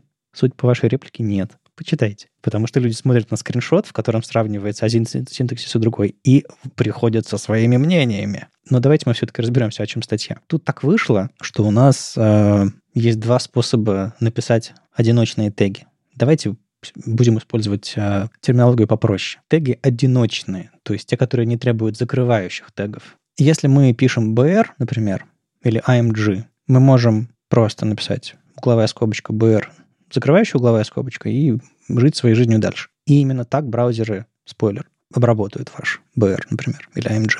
А мы можем написать пробел зачем-то и слэшек. И мы тем самым как будто бы продемонстрируем, что это не просто открывающий тег, а что он одновременно и закрывающий. Он self-closing, то есть самозакрывающийся тег. И Джейк говорит, вот этот ваш слэшек с пробелом ерунда и не имеет никакого смысла. И Притер, который форсит это, не прав, говорит Джейк, и пытается разобраться, собственно, в чем проблема. Я не знаю, Никита, у тебя олдскула свело, когда ты читал про XHTML, или ты не застал? О, да, я прям Собственно, это знаешь, это, это многое объясняет, почему это так делается. Это, ну, типа, предки рассказывали, что если вот такую наскальную графику нарисовать, пойдет дождь. И, ну, типа, пока не нарисуешь, не работает. И вот здесь вот, когда XHTML, я читаю такой, ну да, я когда разбирался в XHTML, мне объяснили, что это XML.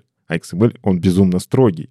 А если ты там опечатаешься или не закроешь тег, ну, короче, я просто, как бы, опять же, я в мире бэкэнда какое-то время был. XML, ну, как бы, я, я наелся. Я знаю, что там вот нельзя писать вот как в HTML. Атрибут без значения. Вы что такое удумали? У атрибута должно быть значение. Это XML, это ключ значения. Вы чего? Теги закрываться должны. И там комментарии, конечно, если ставите, там не закрываются, и то на всякий случай можно взять и закрыть. Ничего, как бы, а вдруг это не комментарием станет? Ну, в общем, да, если вы как и я с Никитой не застали этого всего, уж не знаю, там непосредственно руками или, а, или по рассказам э, пожилых родственников, э, вы можете почитать интро Джейка. Был когда-то такой подъем XML, формата вот такого, который похож на HTML, но гораздо более строгий. SVG, вот, например, является XML, по сути. То есть, если вы там в SVG атрибут XMLNS уберете из вашего SVG файла, он у вас в браузере не отрендерится, потому что XMLNS атрибут должен быть. Там же не подъем, там, если исторически смотреть, это была нужда. В тот момент, когда придумывался HTML, не было HTML-парсеров, не было правил того, как должен работать парсер. А XML, у стандарт, существовал уже очень давно. И типа, так давайте заюзаем уже кучу готовых инструментов и просто будем использовать их. Поэтому мы какое-то время жили в этом синтаксисе. Ну, не только поэтому. Мне кажется, что вот эта вот идея, что нам нужен парсер, чтобы всех браузер, все браузеры одинаково парсера HTML — это одна из сторон этого всего. Мне кажется, Джейк не упоминает, что было просто, было просто движение в сторону какого-то пуризма, чтобы вот это вот э, месиво из разных браузеров или месиво из неорганизованного HTML, ран, ранних его э, изводов, ранних его версий, э, превратить во что-то более строгое, очень четко описанное в языке и так далее, и так далее. Да, которая в итоге приведет к тому, что у нас один и тот же алгоритм, а, алгоритм парсинга а, применяется. Но и в целом язык выглядел от этого а, стабильнее, строже, надежнее и так далее. У меня была футболка с надписью XHTML, там был, там был кулак с, с шестью пальцами, а, и на каждой костяшке было написано XHTML. Ну, вот, в общем, было такое время, когда люди э, очень сильно радовались тому, что нам приходит, нам приходит наконец-то серьезный стандарт, который наконец-то наведет порядок в HTML, который работал кое-как и непонятно как. Так вот, потом все, все изменилось, и на самом деле вот Никита говорит про строгость, про, про, про то, что как это важно, потому что если ты поставишь не тот слэшек, не, тот, не ту кавычку, не тот атрибутик, все сломается. Проблема в том, что даже не проблема, а просто факт такой, что никогда ничего не ломалось То есть вы должны были специально отправить с сервера ваш XHTML-документ со специальным э, MIME-тайпом, чтобы браузеры сказали, а, ну ладно, сейчас сломаюсь. Во, все, во всех остальных случаях, которых было 99.999, я даже не знаю, сколько там девяток еще есть, во всех остальных случаях браузеры такие, ну смотри, пользователь, ты хочешь увидеть ошибку или все-таки контент сайта? Если на сайте есть ошибка. Точно? Уверен? Да. Не хочешь ты ошибку. Вот, получай контент сайта. И, собственно, этот принцип а, сохранился и перешел дальше в современный парсер HTML, который был написан уже лет 12-13 назад а, и внедрился во всех браузерах абсолютно одинаково, потому что ребята, которые написали спеку Web Applications 1.0, которая потом стала спекой HTML5, которая потом стала HTML Living Standard, они внутри спеки описали, как нужно HTML парсить. И они описали это все в, в той манере, которая позволяет все делать максимально по-доброму, чтобы сайты не ломались, если кто-то опечатался. И это было связано, во-первых, со всем существующим вебом, который сломался бы, если бы браузеры такие вдруг неожиданно решили все это делать. Плюс это было в принципе, ну, не знаю, способ не потерять огромные преимущества HTML, именно его широченную совместимость и э, устойчивость к ошибкам. Ну, это же, в принципе, как бы идея V3C, что CSS и HTML в отличие от JavaScript, они должны работать как-нибудь, пожалуйста. Ну, типа, это вот прогрессивное улучшение там делать можно. В JavaScript его сделать очень сложно, потому что это, ну, это не декларативный язык в этом мощь HTML, в этом мощь CSS, в этом мощь профессии верстальщика, что мне очень сложно сломать свою работу. Ну, ладно, сломать свою работу не так уж сложно. вот, но, опять же, в JavaScript это достаточно одним символом сделать, да, а тут надо постараться. Ну, ладно, поскрипели больными составами, посыпали песочком, а, а теперь давайте поймем, собственно, зачем мы об этом. Когда у нас из HTML пытались сделать XHTML, то есть XML, нам надуло некоторых вещей из XHTML, из XML, что есть такое понятие, как self-closing tag, когда вы пишете br, пробел, слэш. Вы прямо четко обозначаете. Внутри XML не может быть открывающего тега, у которого нет закрывающего тега. А если все-таки хотите вы сделать тег, который сам по себе, вы должны добавить туда слэшек, чтобы обозначить. И именно так внутри TSVG работает. И, э, в принципе, какое-то количество разработчиков, э, включая меня, когда мы поняли, что XHTML в браузере не работает, и более того, даже поняли, что XHTML уже никогда не придет в браузер всерьез, вот именно как, как было обещано, что прям, если опечатка, все, валимся с ошибкой. Многие, включая меня, этот принцип начали повторять. Мы внутри себя, внутри сообщества договорились, что если мы пишем закрывающие теги, а, кстати, вы не знали, некоторые теги в браузере а, можно не писать. То есть там, типа, списки не, можно не закрывать, параграфы можно не закрывать. В общем, там есть, там есть разные, разные теги, которые можно открыть, а, они как-нибудь сами потом закроются, потому что браузер все правильно там распарсит, обработает. Так вот, мы договорились внутри себя, внутри сообщества, и это, в принципе, было достаточно универсальным. Ты прям приходил на новую работу, и ожидал, что разработчики так себя ведут. Было, было такое общее, общее понимание, что мы а, кавычки ставим всегда в атрибутах, мы всегда закрываем теги, нужные теги и так далее, и так далее. Мы там одиночные теги слэшики ставим. То есть мы играли в XHTML не как в, в принцип работы языка, а как в способ обозначить а, более, не знаю, строгий его синтаксис. Сказать себе, что если мы пишем так, то код более устойчивый. Ну, то есть есть похожая дискуссия про точку запятой в JavaScript, что если мы пишем точку запятой в JavaScript, мы явно обозначаем, где это там конец, а, конец строки, когда все сжимается. Бывают все-таки edge кейсы, когда ты не ставишь точку запятой, код по-разному там сжимается, по-разному исполняется, его можно по-разному интерпретировать. В общем, есть, есть нюансики. А в HTML это все было менее важно, но это было, скажем, таким способом а, нас немножко организовать, ограничить. Это была договоренность, методика писать HTML. А потом исторически слэшки начали отваливаться, потому что люди поняли, что, в общем-то, особо писать их не нужно. И вот я для себя тоже принял решение, что браузер же это не обрабатывает никак. Они никогда это не обрабатывали, и, ну, кроме специального режима, который нужен, для чего нужен MIME-type и так далее, который вывалится в ошибку в итоге. И я отказался от этих слэшков, потому что, ну, зачем писать лишнее? И в целом я тоже видел тенденцию, что люди, ну, особо не писали их. Но потом случилось два события, которые все сильно поменяли. Сначала, мне кажется, все-таки это было случилось первым, появился GSX. И GSX — это был э, HTML-подобный синтаксис, который HTML не являлся. И Джейк показывает несколько примеров, в которых э, GSX, GSX ведет себя не как HTML. То есть как он там склеивает строки, как он там склеивает пробелы, как он э, класс класс name обрабатывает и что-то там еще похожее было, да. Э, и как он может сделать одиночный div внутри JSX, но нельзя сделать там внутри HTML. И разработчиков сложилось ощущение, что это один и тот же язык. И вот это самая главная ошибка. На самом деле, я понимаю, опять же, почему JSX так делает. Если мы вставим полноценный HTML-парсер внутрь библиотеки, которая зачем-то приезжает в браузер, и там парсит это по-новому, это, во-первых, кринжово, а во-вторых, это нормальное такое количество кода приезжает. Да, ну, так себе. Плюс, опять же, эти парсеры, они по большей части так-то на плюсах написаны, чтобы работало быстрее. Короче, обрабатывать строки — это не самая быстрая операция.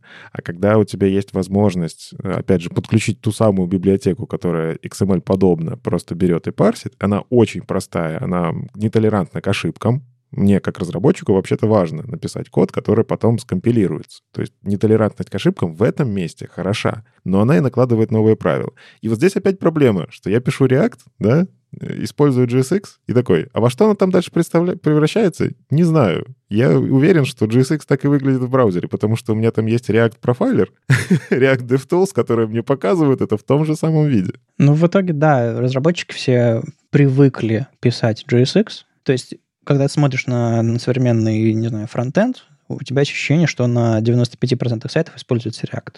В итоге React на 3% сайтах используется, но если говорить о том, о проектах, которые запускаются, за которые платят деньги, на которыми все хотят работать и так далее, и так далее, действительно, а, количество JSX, которые мы пишем, который вышел из экосистемы React и, и в общем-то, ну, выделился в отдельную библиотеку практически сразу, и, в общем-то, используется во, во многих других а, местах тоже, а количество JSX, которые разработчики пишут, очень большое.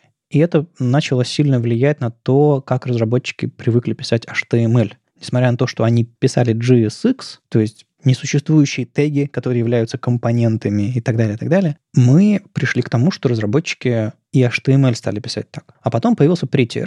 И эм, у меня смешанные чувства относительно Prettier.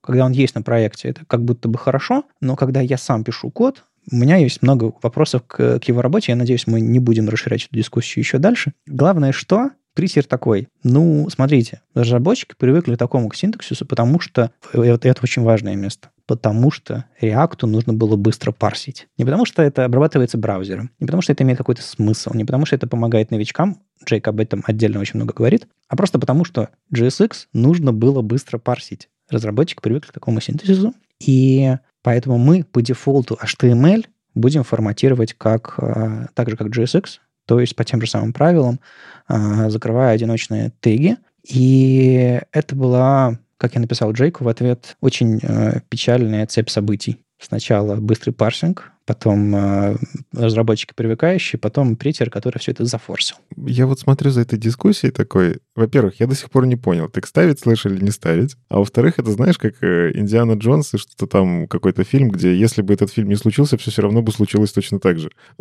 Вопрос. Так а на что это влияет? Ради, из-за чего весь холивар? Ну, я понимаю, что эстетические чувства задеты у огромного количества людей. Потому что тут кому-то говорят, ставь слэш, он такой, в смысле? Я не хочу. А кому-то, наоборот, говорят, не ставь слэш, он такой, ну, я хочу ставить слэши. Это эстетика. Но в браузер вот вываливать этот слэш, так сборщики его уберут. В чем проблема-то? Но проблема в том, что сборщики его не убирают. А-а. Ну ладно, это даже не, не проблема. А проблем, если уж говорить про проблемы, то идея номер один. Этот слэш браузером никак не обрабатывается. Вы можете поставить туда два слэша, вы можете поставить туда обратный слэш, вы можете поставить туда эмоджи, вы можете поставить туда звездочку, вы можете поставить туда большими буквами написанное слово «конец», или self-closing tag, или что-нибудь еще. Ну, не увлекайтесь, можно все-таки, все-таки сломать в каком-то месте. А, особенно если Unicode туда засунуть. Но вроде бы браузеры разберутся, все-таки все равно ваш, ваш тег будет э, правильно интерпретирован все-таки. HTML-парсер, он такой терпеливый чувак. Так вот, если вы думали, что этот слэш на что-то влияет, он не влияет ни на что. Браузеры никак не обрабатывают ваши слэши. Более того, они считают его ошибкой, игнорируют его как ошибку. Это чтобы вы просто знали, как браузер работает. Поэтому, если браузер это не обрабатывает, зачем это браузеру отдавать? Мысль номер один. Мысль номер два, собственно, то, о чем, мне кажется, на что Джейк главный вообще удар делает, э, главный вес его статьи, вот в ту сторону скорее. Мы новичкам говорим, смотри, новичок, вот IMG, который self-closing, а вот и frame, который в который тоже мы обычно ничего не кладем внутрь, в тег внутрь, если детей никаких нет. Но его нужно закрывать отдельным тегом, закрывающим тегом iframe. Какая между ними разница? Да никакой, строго говоря. Но мы говорим новичку, просто запомни. И новичок такой, запомнил хорошо, пишет div self-closing tag. В JSX сработал, в HTML не сработал. Любой другой контекст, в котором он написал HTML-код. И получается, что у нас нет стройной и адекватной системы. Точнее, есть. И эта стройная, адекватная система состоит в том, что нужно просто запомнить, какие теги э, одиночные, какие не одиночные. И мне кажется, если мы из вот этого списка трех разных вариантов эти теги одиночные, эти нужно закрывать, а эти не могут быть одиночными, если мы просто уберем этот слэш и оставим два всего варианта. Одиночные теги, которые не, мы не закрываем, и все остальные. Мне кажется, мы упростим эту систему, и она будет максимально приближена к тому, как браузеры все это парсят. Во-первых, для новичков. Во-вторых, мы лучше начнем понимать, как на самом деле браузер обрабатывает HTML, чтобы лучше настраивать наши сборщики, чтобы писать адекватный код и так далее. Что этому мешает? Этому мешают а, дефолты, которые почему-то приняли инструменты, которые сообщество приняло. Я до сих пор был уверен, что Prettier использует один и тот же парсер для JSX и HTML, потому что выглядит одинаково. Джейк говорит, что два парсера разных используются. То есть для Prettier нет никаких проблем врубаться, что мы в JSX контексте или в HTML контексте и по-разному расставлять это все, чтобы условно мы в одном месте писали JSX, потому что он по-другому обрабатывается совсем, по-другому склеивается, там пробелы и так далее, так далее, класснеймы и прочее. А в другом месте форматировать HTML, чтобы он был максимально приближен к тому, как на самом деле браузеры работают. И чтобы у разработчиков не возникало ложных идей о том, как он парсится, обрабатывается и вообще существует. Ну, все-таки подожди. Сейчас сформулируем мысль. У тебя, когда ты пишешь BR в JSX, ты не должен его закрывать на самом деле. Ты можешь писать как хочешь. Он тебя не, не заставляет. То есть он заставляет тебя закрывать слэшики свои собственные компоненты. И вот здесь проблема для притера. Ты внутри JSX можешь писать HTML, валидный HTML, но при этом у тебя включен JSX парсер. Мне вот, ну, как бы, я не ставлю слэши, честно признаюсь, уже очень давно. Как бы мне давно от XML отошел, мне лишние символы набирать э, не нравится, но по мне так пишите как хотите. Главное, чтобы у вас были настроены инструменты, которые за вами это все чинят. Ну, то есть я вот увидел в этой статье, что div, закрывающийся тегом, он создает реально div, ну, это, во-первых, не очевидно, потому что, ну, правда, AMG закрывающий тег, он же закрывает. Я-то всегда думал, что это как в XML слэш и закрывает. И эта статья мне немножечко такая, а, я еще вспомнил твой доклад, где ты ставишь ли, и следующий ли закрывает предыдущий ли. Да капец, зачем вы так сделали? Это же, ну, это не очевидно вообще. Это мне надо все эти доклады пересмотреть. Напишите мне список, пожалуйста, как работает. Да просто спеку перечитай перед сном, вот и все. Я же не засну. Во-первых, до утра я попробую дочитать, во-вторых, я потом не смогу заснуть. На самом деле, BR в JSX нельзя без слэшков вставлять. А, я быстро их сходил, проверил, потому что я засомневался. Там а, синтаксис важно выдерживать а, одиночный. То есть, условно, в, в JSX нет списка тегов, которые могут быть одиночными. Там просто не хранится эта база данных, которые есть в HTML-спеке, которые есть в обычном браузере. Там в JSX, как бы, если тег открылся, он должен закрыться. Прикольно. Его можно закрыть двумя способами. Его можно закрыть либо закрывающим тегом, либо слэшиком. Иначе это невалидный JSX, иначе парсинг error и все остальное. А, знаешь, в чем прикол? У меня притер стоит.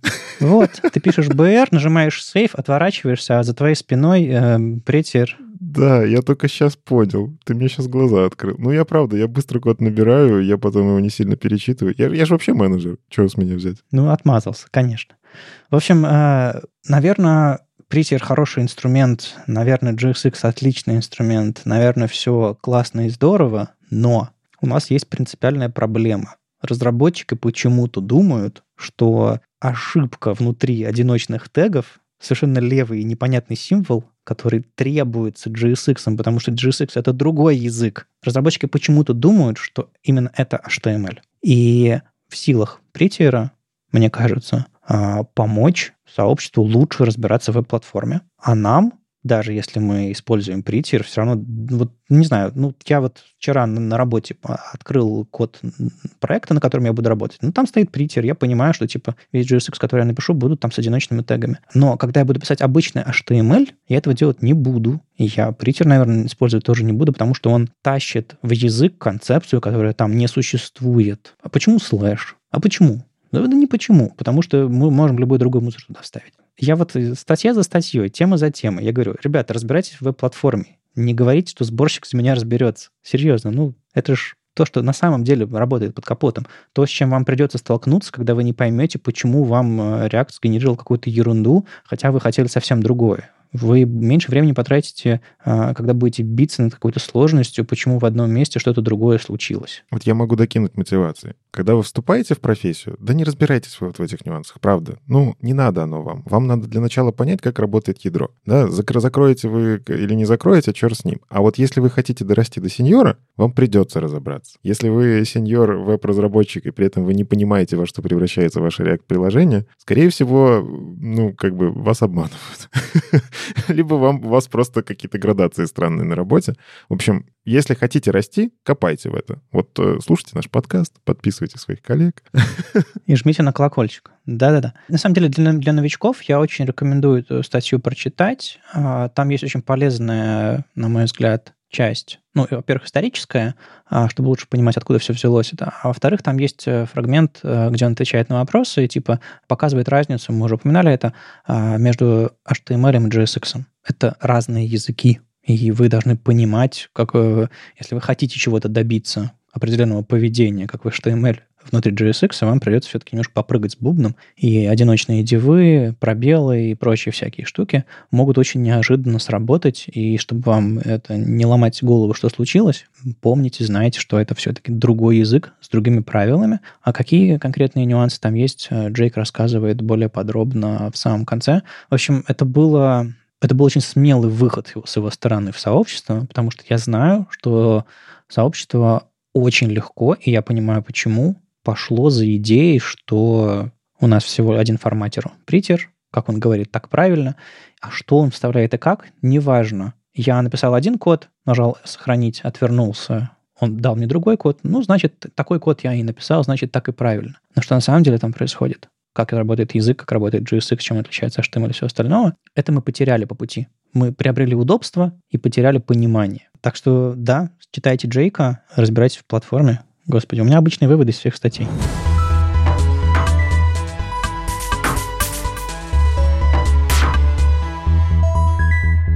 Ну а теперь к вопросам от наших слушателей. Э, напоминаю, мы собираем самые интересные и пытаемся отвечать на них э, коротко. Ну, не всегда получается коротко. И, и вот э, первый вопрос. Антон спрашивает. Есть проблема со спамом в формах. Придумали два варианта. Переделать форм на div, чтобы боты не находили формы, или внедрить капчу на все формы. Первое решение убивает семантику, придется всякие костыли делать для нативных форм. И самое главное, это не спасает от спама напрямую в бэкэнд сайта. Антон, ну если не спасает, так и не делайте. ну, типа, кажется, что проблема-то на самом деле решенная. На самом деле, как? Вы обратились в веб-стандарты к, к людям, которые за семантику, спрашиваете, стоит ли переходить с формы на div? Не-не-не, про себя говори, я не за семантику. Я в какой-то момент э, сделал доклад «Семантика для циников» и перестал употреблять, употреблять слово «семантика», когда я говорю про HTML. Э, семантика не нужна, нужна доступность и понятный хороший код. А все остальное — ерунда. Да-да-да. Я вот как раз про это и хотел сказать. В целом, если вы готовы внутри дива реализовать все то, что делает форм, ну, то есть реализовать полноценно там, а, чтобы скринридер это правильно распознавал. Хотя, кстати, если скринридер это правильно распознает, то боты тоже смогут по этим же признакам понять, что у вас это форма. Ну, не факт. Я думаю, боты просто парсят страницу вот прям как строку а, и ищут вхождение формы. Вряд ли они будут искать. В общем, я бы на самом деле посоветовал э, здесь вообще поступить как это, рисовать две разные странички для разных пользователей. А, это, конечно, требует гораздо больше усилий, но попробуйте определить бота еще до того, как он начнет у вас что-то там куда-то отправлять. Это на самом деле возможно, есть такие способы, там, антироботные системы, а, капчи, которые не требуют никаких нажатий. Вы хотя бы, ну как это, сделайте так, что... Тут главное сделать так, чтобы людей не выкинуть. ну, то есть, если вы людям начнете показывать то, что работает плохо, ну, это такое себе было решение. Но если вы сможете отсекать стопроцентных ботов, у вас хотя бы отправок в эту форму будет меньше. То есть я бы это реализовывал на сервере. К сожалению, HTML CSS здесь вам вряд ли помогут. Но и опять же, помните про то, что если на вас уже начали нападать боты, наверное, стоит как-то отдельно под эту команду завести, которая будет с ними бороться. Вот. Но не сломайте, пожалуйста, людям. Самое главное, не сломайте пользование вашими формами людям. Если это форма покупки чего-то, вы потеряете деньги. Кирилл спрашивает э, про элемент диалог. Говорит, что пробует его на проекте. Кирилл, делайте как Кирилл, молодец. Э, нужно плавно закрывать его. Поступила новая задача, в том числе по escape. Но по escape диалог сам закрывается, и я не успеваю работать. Есть ли возможность предупредить закрытие escape или вообще отменить его? Э, есть, собственно, объект э, HTML, что-то там, диалог, как он там называется, э, JavaScript, в который, который умеет, у которого есть разные методы, и, в частности, который обрабатывает события. У этого интерфейса есть два события. Одно называется cancel, одно называется close. И если вы подпишетесь на событие cancel, вы можете а, по пути, пока это событие, собственно, перехватить его, сделать там prevent default и что-то попытаться сделать. То есть зависит от того, что вам нужно сделать, насколько плавно вы хотите его закрыть, там, знаю, спрятать, увести, какую-то анимацию сделать. То есть я не знаю точно вашего use case, и я допускаю, что пока что-то не получится сделать. А, но а, мне кажется, что шансы есть, собственно, подписывайтесь на события cancel и делайте то, что вам нужно. Возможно, у вас, не знаю, там, бэкдроп не получится использовать у диалога. Вам, возможно, вам нужно будет изобразить собственное какое-нибудь затенение, чтобы им ту самую анимацию провернуть, как вам нужно. Пробуйте. Э, дадим ссылку на страницу на MDN, где, собственно, все, все описано, что диалог умеет делать. И если вы сможете добиться этого, используя встроенную систему событий встроенный, собственно, элемент диалог, мне кажется, вы сэкономите много кода, меньше вам всякого придется писать, включая тесты на хороший диалог. Так что оно того стоит, даже если придется немножечко а, даунгрейдить, скажем так, упростить поведение вашего диалога, оно того точно будет стоить. Ну и всегда можно estimate дать вашим, вашим менеджерам, мол, а, такой же классный диалог я буду писать столько времени, столько килобайтов кода будет, столько тестов придется провернуть, либо я использую тот, что встроен в платформу, и мне кажется, у вас получится уговорить всех. Алексей спрашивает, что за способ обмануть браузер имелся в виду в разговоре про анимацию CSS переменных через хитро вывернутые костыли? Это прям ко мне вопрос, это я вот сказал в предыдущем подкасте. А я тоже тогда не понял, я тоже так спустил на тормозах, типа, ну, наверное, Никита имеет какой-то адский способ в виду. Ну да, естественно. А, да, еще раз, я как это CSS переменные браузер анимировать не умеет до тех пор, пока вы ему не скажете через этот property, что это не строка, работай с этим. А хитро вывернутой костыле подразумевались э, два способа. Первый способ. Вы действительно отказываетесь от CSS переменной, но используете ее внутри какого-то калка. То есть вы делаете анимацию от какого-то состояния, внутри которой калк. Ну, то есть вы таким образом дробите, там, не знаю, э, это все еще ваша переменная, и при этом ставите рядом анимацию, Короче, вы же все еще строки можете менять. Ну, то есть а, оно, оно будет работать, вы ставите рядом анимацию, которая значение этого свойства тоже делает в следующее значение. Короче, это лучше так не делать, потому что там рассинхрон, рассинхрон анимации может случиться. К сожалению, браузер не гарантирует вам, что две одновременно запущенные анимации закончатся одновременно. Я вот с этим багом столкнулся. И второй самый надежный способ — анимировать через JS. ну, то есть, как бы вы просто берете и значение э, свойства меняете. К счастью, JS работает потрясающе. Да, у вас там перерендеры и так далее, но с этим, короче, если вы запихнете CSS-переменную, в, ограничите в каком-то конкретном месте и будете менять ее исключительно в этом месте, ну, я имею в виду какой-то блок, да, не HTML целиком, не root, то у вас или рендеры, на самом деле, браузер, он здесь оптимизирует. Проверено на практике, но да, это вы по факту соединяете мир JS и CSS, и это блокирующая история. Ну, то есть, если JS отвалится, то и анимация сломается. Если у вас там while true в коде появится, тоже анимация сломается. Но когда-то мне просто было надо, вот, короче, это костыли. Не делайте так, пожалуйста. Это property скоро будет во всех браузерах. Просто подождите. Чуть-чуть осталось. Я, я в вас верю. С вами был 377 выпуск подкаста «Веб-стандарты», его постоянные ведущие сам по себе Вадим Макеев и доброжелюбный бородач Никита Дубко. Слушайте нас в любом приложении для подкастов или на ваших любимых платформах. Не забывайте ставить оценки и писать отзывы. Это помогает нам продолжать. Если вам нравится, что мы делаем, поддержите нас на Патреоне или Бусти. Ждем ваших вопросов на подкаст web дефис standards.ru. Мы обязательно ответим на самые интересные. Ну и услышимся на следующей неделе. Пока. Пока.